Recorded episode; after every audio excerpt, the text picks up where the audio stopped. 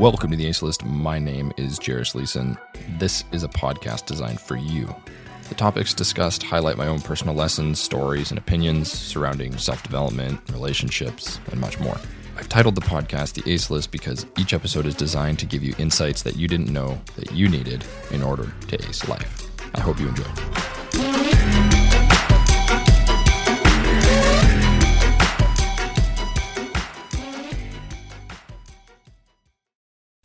To fail does not make you a failure. We are more than the words that we speak, the decisions we make, and the actions we take. But to fail should be a lesson to us all, because we all fail. It should be a lesson to understand that the words we speak, the decisions we make, and the actions we take carry weight. So realize this to fail is to learn, to win is to learn, to fail is to grow, to win is to grow. And gaining the confidence in anything takes time. It takes repetition and it takes work. But the moment that you become a failure is when you quit. It's when you give in. It's when you stop trying. So don't ever quit, don't ever give in, and don't ever stop trying.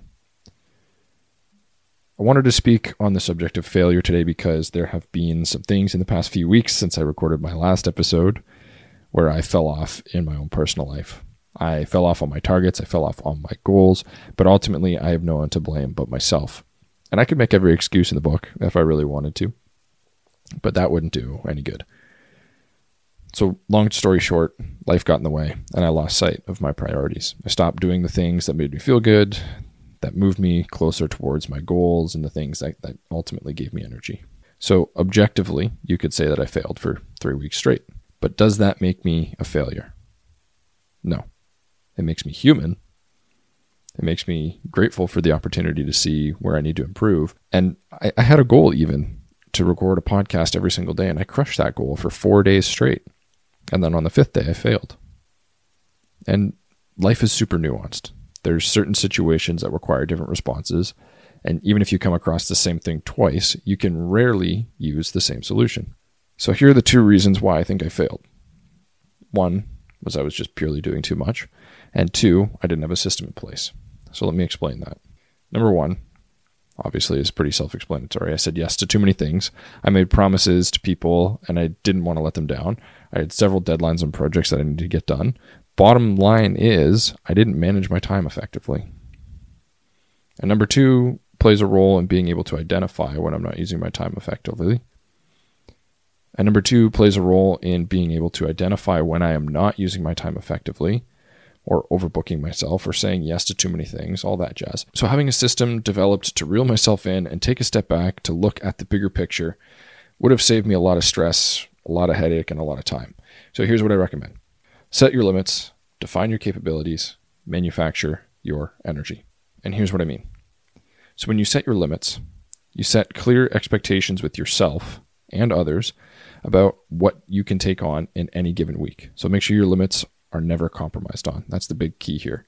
Don't compromise on the things that you say you're going to do or not do in this case.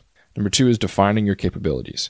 And this is more about the amount of things that you do. So make sure it's doable if you think that you can do five things every week, maybe cut it down to three to start and then see where that gets you and then up it to five. But this can change.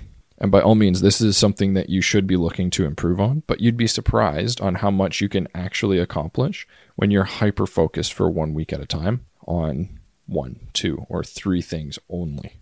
And number three is manufacture your energy.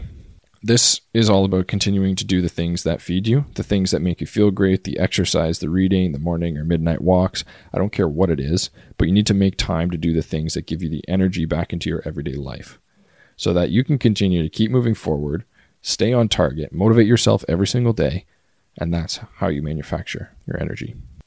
So that's what's been on my mind recently. And you'll likely start to notice as I begin to record more and more of these podcasts that I speak about similar topics and I wholeheartedly believe that life will keep throwing the same lessons at us until we learn. And if we don't learn, then the same lesson just keeps getting put back in front of us until we deal with it. So a lot of these podcasts will just be a reflection of my own personal lessons and my own stories in, in real time. But remember, to fail does not make you a failure. just like winning does not make you a winner. It's the lessons and the reps and the effort that build who you are over time. You learn infinitely more from when you fail than when you win. And it's your ability to fail and not quit and not give in and not stop trying. That's what shapes you into the person that you want to be.